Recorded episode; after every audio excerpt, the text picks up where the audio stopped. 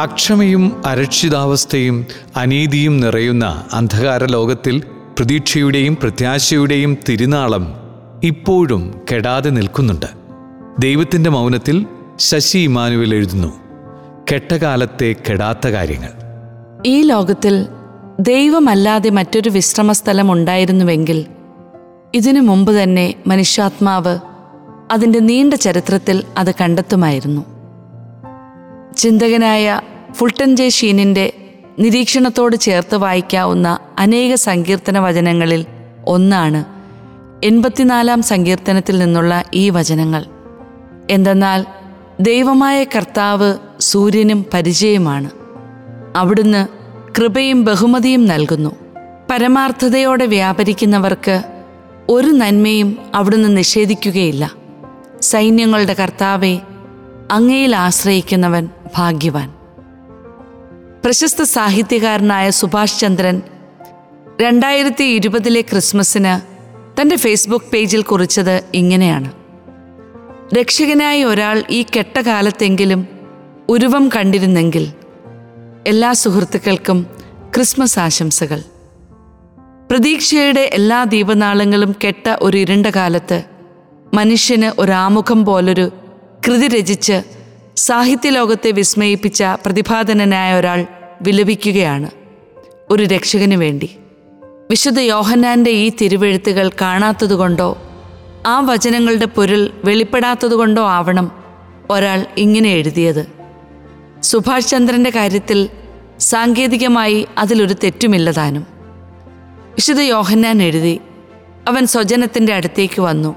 എന്നാൽ അവർ അവനെ സ്വീകരിച്ചില്ല.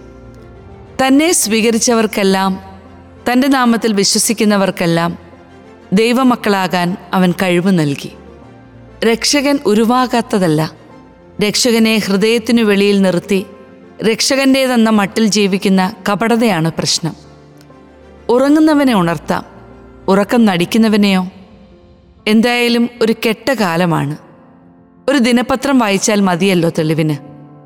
എങ്ങോട്ടെന്നറിയാതെ ഇടറി നീങ്ങുകയാണ് ഒമിക്രോൺ കാലത്തെ മനുഷ്യജീവിതം. ഹൃദയപൂർവകമായ ഒരു പുഞ്ചിരി സാധ്യമല്ലാത്ത വിധം ആകുലത പെരുകിയ കാലമാണ്. ഒ ടി ടി സിനിമകളും അൺലിമിറ്റഡ് ഡാറ്റ തരുന്ന ആനന്ദവും ചെറിയ ട്രിപ്പുകളുമൊക്കെയായി ആഞ്ഞു പിടിക്കുമ്പോഴും ജീവിതത്തിന്റെ അനിശ്ചിതത്വത്തിന് ഇതൊന്നും ഒരു ഉത്തരമാകുന്നില്ല. ചിന്തോദ്ദീപകമായ ഒരു ചിത്രം ഇന്ന് ആരോ അയച്ചു തന്നു. കുറേ അഴകുള്ള എന്നാൽ ദാരിദ്ര്യത്തിന്റെ അടയാളം പേറുന്ന ബാലികാ ബാലന്മാരാണ് ചിത്രത്തിൽ. സെൽഫിക്ക് പോസ് ചെയ്യുകയാണ് അവരെല്ലാം. എന്നാൽ ഫോട്ടോ എടുക്കുന്ന നിഷ്കളങ്കന്റെ കയ്യിൽ ഫോണല്ല ഒരു പഴയ കുട്ടിച്ചെരുപ്പാണുള്ളത്. ഫോൺ പിടിക്കും പോലെയാണ് പിടിച്ചിരിക്കുന്നത്. എല്ലാവരും നന്നായി പോസ് ചെയ്യുന്നുണ്ട്. താഴെ ഒരു കുറിപ്പ് camera is fake but the happiness is real camera വ്യാജമാണെങ്കിലും സന്തോഷം അങ്ങനെയല്ല. ഇന്ന് നല്ല ഒന്നാന്തരം ക്യാമറയ്ക്ക് മുൻപിൽ നമ്മൾ വ്യാജമായ സന്തോഷം അഭിനയിച്ച് തകർക്കുകയാണ്. ഈ തിരുവെഴുത്ത് എത്രയോ സത്യമാണ്. ഇക്കാലത്ത് ചിരിക്കുമ്പോൾ പോലും ഹൃദയം ദുഃഖഭരിതമാണ്. സന്തോഷം സന്താപത്തിലാണ് അവസാനിക്കുക. പല സ്മാർട്ട് ടിക്ടോക്ക് യൂട്യൂബേഴ്സും ദുരന്ത പര്യവസായിയായി മാറുന്നതിന്റെ പിന്നിലെ കാരണമെന്താണ് മറക്കാതിരിക്കാം. ഈ തിരുവചനത്തിന്റെ പൊരുൾ. ദൈവമായ കർത്താവ് സൂര്യനും പരിചയമാണ്. അവിടുന്ന് കൃപയും ബഹുമതിയും നൽകുന്നു. പരമാർത്ഥതയോടെ വ്യാപരിക്കുന്നവർക്ക് ഒരു നന്മയും അവിടുന്ന് നിഷേധിക്കുകയില്ല. ഭാഗം രണ്ട്. ഒരു സംഭവകഥ. എല്ലാ ദിവസവും കുറച്ച് സമയം ഏകാന്തമായിരിക്കുക തിരുവചനം ധ്യാനിക്കുക സകലതിനോടും സർവരോടും ക്ഷമിക്കുക. തനിക്ക് വേണ്ടി പ്രാർത്ഥിച്ചിട്ട് ആ സഹോദരൻ പറഞ്ഞ മറുപടി കേട്ടിട്ട് ആ സ്ത്രീക്ക് ആശ്ചര്യമാണ് തോന്നിയത്. കഠിനമായ ക്യാൻസർ രോഗമാണ്. ചികിത്സകളെ പരാജയപ്പെടുത്തി അർബുദം പടർന്നു തുടങ്ങിയപ്പോൾ വേദനയിൽ സമാശ്വാസവും സൗഖ്യവും തേടിയാണ് അത്ഭുത സിദ്ധികളുണ്ടെന്ന് പറയപ്പെടുന്ന ഒരാളെ തേടിയിറങ്ങിയത്. അത്ഭുതകരമായ രോഗശാന്തി തന്നെ പ്രതീക്ഷിച്ചിരുന്നു. പക്ഷേ പ്രതീക്ഷകളെല്ലാം അസ്ഥാനത്താക്കി അദ്ദേഹം തീർത്തും നിസ്സാരമായ ചില നിർദ്ദേശങ്ങൾ നൽകി വീട്ടിലേക്ക് പറഞ്ഞയക്കുകയാണ് ചെയ്തത്. എത്രയോ പ്രയാസകരമായ ചികിത്സകൾക്ക് ഇതിനോടകം തന്നെ അവർ വിധേയായിരിക്കുന്നു എന്തായാലും തിരികെ ഭവനത്തിലെത്തിയ ശേഷം വലിയ പ്രതീക്ഷയൊന്നും ഇല്ലാതെയാണെങ്കിലും ആ സ്ത്രീ അദ്ദേഹത്തിന്റെ നിർദ്ദേശങ്ങൾ അനുസരിക്കാൻ തീരുമാനിച്ചു. അല്പസമയം സ്വസ്ഥമായിരിക്കുക. വചനം വായിച്ച് ധ്യാനിക്കുക. അസ്വസ്ഥതകൾ ഉണ്ടാക്കിയ സാഹചര്യങ്ങളോടും വസ്തുക്കളോടും വ്യക്തികളോടും എന്നിങ്ങനെ സകലതിനോടും ക്ഷമിക്കുക. കുറച്ചു ദിവസം അങ്ങനെ ചെയ്യാൻ തുടങ്ങിയപ്പോൾ ഹൃദയത്തിന് വലിയ ശാന്തത അനുഭവപ്പെടാൻ തുടങ്ങി. ഒരു തിരുവെഴുത്ത് ആ ദിവസങ്ങളിൽ അവർ ധ്യാനിക്കാനിടയായി. പകലിന്റെ മക്കളായ നമുക്ക് വിശ്വാസത്തിന്റെയും സ്നേഹത്തിന്റെയും കവചവും രക്ഷയുടെ പ്രത്യാശയാകുന്ന പടത്തൊപ്പിയും ധരിച്ച് സുബോധമുള്ളവരായിരിക്കാം. ഈ വചനം അവരെ തെല്ലൊന്നുമല്ല സ്വാധീനിച്ചത്. അവർ അത് നിരന്തരം ഏറ്റുപറഞ്ഞ് പ്രാർത്ഥിക്കാൻ തുടങ്ങി. വിശ്വാസത്തിന്റെയും സ്നേഹത്തിന്റെയും കവചം മാറിലണിയാൻ ആ ഏറ്റുപറച്ചിൽ അവരെ സഹായിച്ചു. ഏവരെയും അത്ഭുതപ്പെടുത്തിക്കൊണ്ട് മറ്റൊന്ന് സംഭവിച്ചു. മരുന്നുകളോട് ശരീരം വളരെ നല്ല രീതിയിൽ പ്രതികരിക്കാൻ തുടങ്ങി.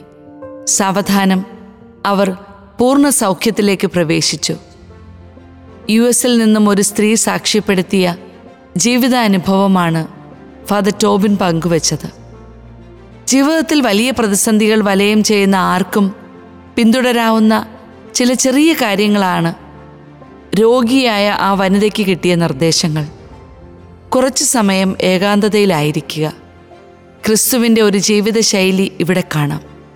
അതിരാവിലെ ഉണർന്ന് ഒരു വിജന സ്ഥലത്തേക്ക് പോയി അവിടെ അവൻ പ്രാർത്ഥിച്ചുകൊണ്ടിരുന്നു. നവീകരണത്തിലേക്ക് കടന്നു വന്ന തൊണ്ണൂറുകളിൽ കാണാമായിരുന്ന ഒരു കാഴ്ചയുണ്ട്.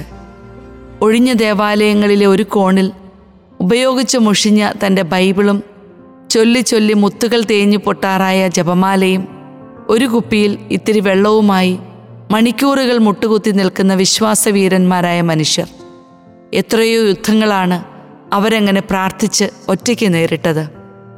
ശാന്തമായ വിജനസ്ഥലം മറന്ന് പ്രാർത്ഥന വെടിഞ്ഞ് സാമൂഹ്യ മാധ്യമ ലോകത്ത് അലഞ്ഞു തിരിഞ്ഞ് ആശ്വാസം തേടുന്ന ആത്മീയ മനുഷ്യരാണ് ഇന്നിന്റെ ദുരന്തം. സർവരോടും സകലതിനോടും ഹൃദയപൂർവം ക്ഷമിക്കാനുള്ള കൃപ പരിശുദ്ധാത്മാവിന്റെ ഒരു സമ്മാനമാണ്.